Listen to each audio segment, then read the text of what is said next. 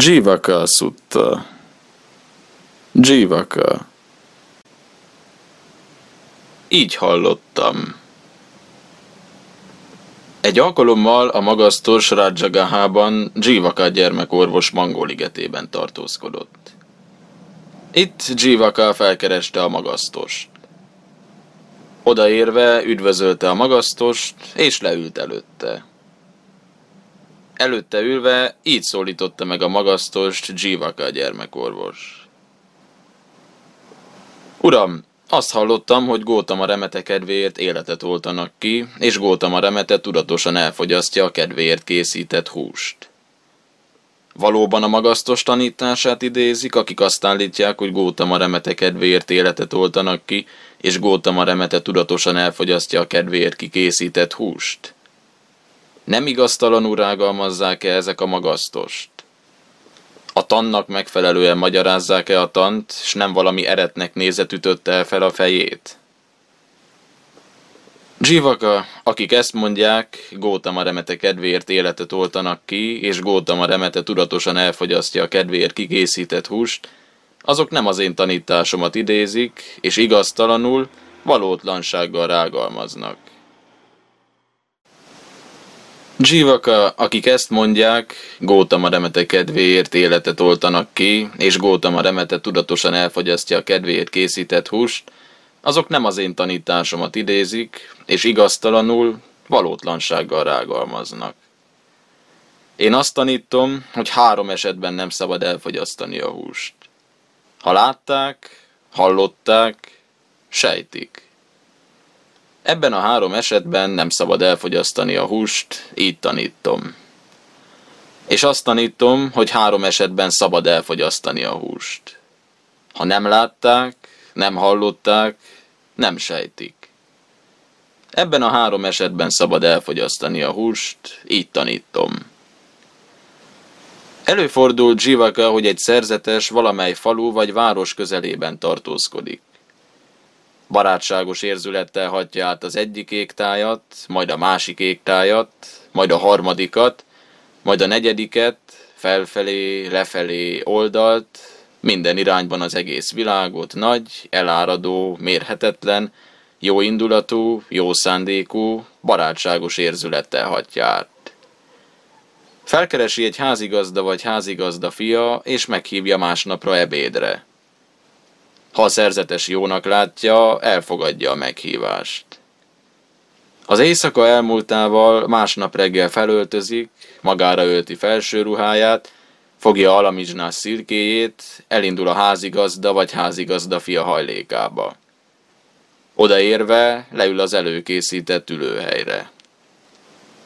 A házigazda vagy házigazda fia válogatott ételekkel vendégeli meg alamizsnaként. A szerzetes nem gondolkozik így. Helyes, hogy ez a házigazda vagy házigazda fia válogatott ételekkel vendégel meg alamizsnaként. Ezt sem gondolja a szerzetes. Bárcsak ez a házigazda vagy házigazda fia máskor is megvendégelne ugyanilyen válogatott ételekkel alamizsnaként. Mohóság nélkül, balga falánkság nélkül fogyasztja el az alamizsnaként kapott ételt, a lét nyomorúságára gondolva, és a megváltást tartva eszében. Mi a véleményed, Jivaka? A szerzetes ebben az esetben saját megkárosítására törekszik, vagy mások megkárosítására törekszik, vagy mindkettő megkárosítására törekszik? Semmiképpen sem, uram. Tehát Jivaka, a szerzetes ebben az esetben kifogástalan táplálékkal táplálkozik? Úgy van, uram. Hallottam egy mondást, Brahma lényéből árad a barátság.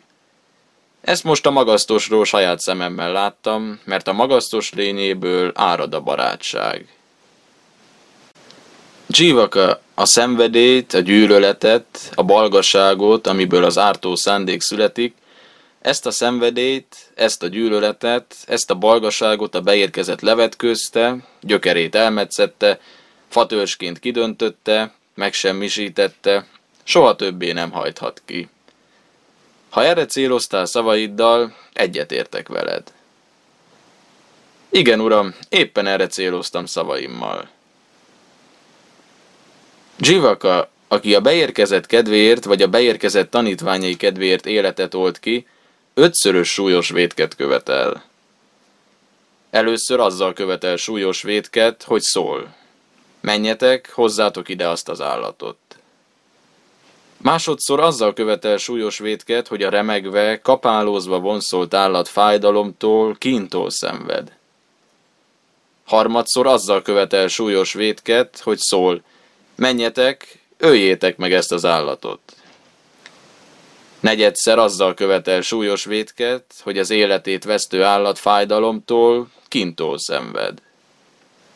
Ötödször azzal követel súlyos vétket, hogy a beérkezettet vagy a beérkezett tanítványait nem illő módon fogadja. Ezt az öt súlyos vétket követi el az, aki a beérkezett kedvéért, vagy a beérkezett tanítványai kedvéért életet olt ki Jivaka.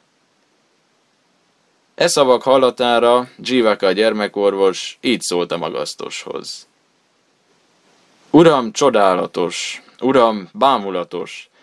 Uram, a szerzetesek valóban fedhetetlen táplálékkal táplálkoznak.